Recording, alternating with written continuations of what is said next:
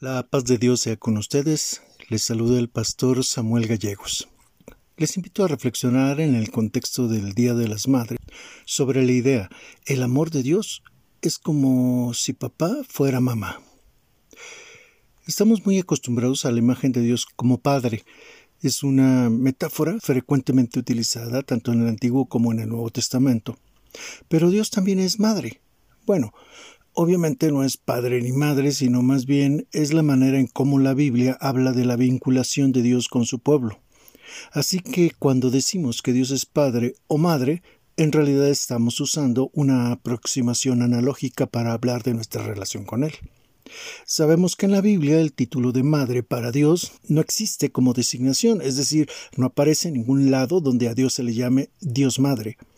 Lo que sí vamos a encontrar es un lenguaje que aunque se hable de la paternidad del amor de Yahvé, se hablará con arquetipos femeninos y maternales.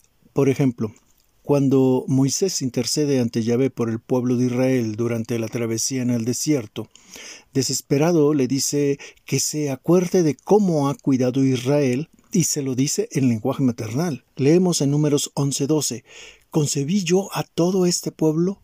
Lo engendré yo para que me digas, llévalo en tu seno como lleva la que cría al que mama, a la tierra de la cual juraste a sus padres.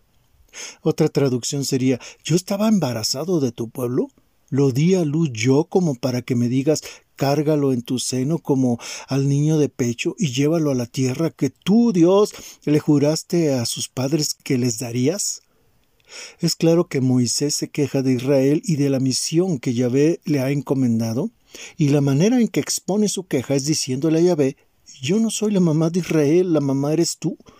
No me digas que yo lo cargue y le dé de comer y lo lleve cargando a la tierra prometida, porque el único que puede amarlo así como una mamá eres tú.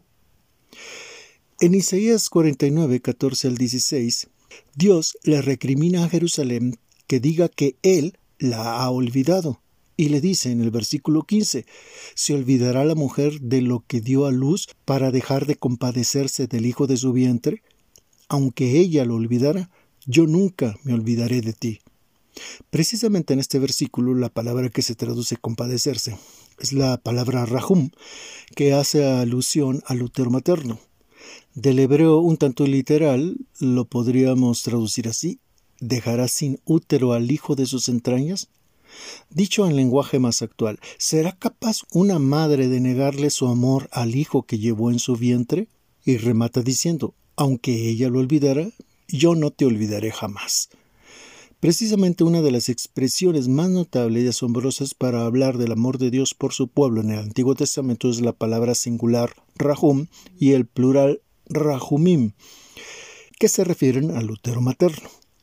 Normalmente lo encontramos traducido por compasión o por misericordia, pero estarán de acuerdo que es una palabra que al hacer alusión al amor de una madre es bastante deficiente e insuficiente traducirlo por compasión o por misericordia, porque una madre seguramente siente algo mucho más profundo que compasión o misericordia por sus hijos.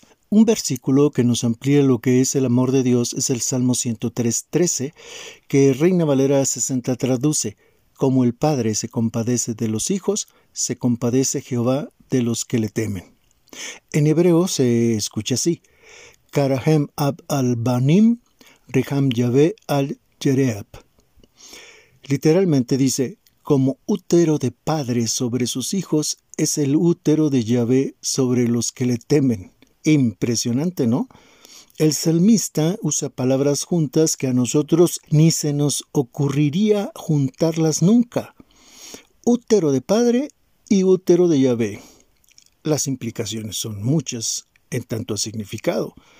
El salmista parece querer expresar que Dios tiene un amor por su pueblo aún mayor que solo el de un padre y junta dos conceptos imposibles, padre y útero.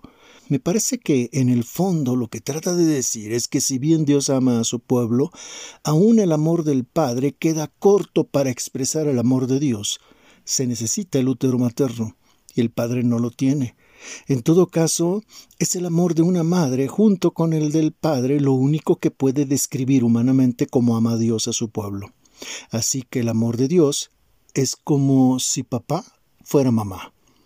Yo traduciría este versículo de una manera más dinámica diciendo, así como el Padre protege y ama como una madre a sus hijos, así Dios como Padre y Madre protege y ama a quienes le temen. Gracias por escuchar.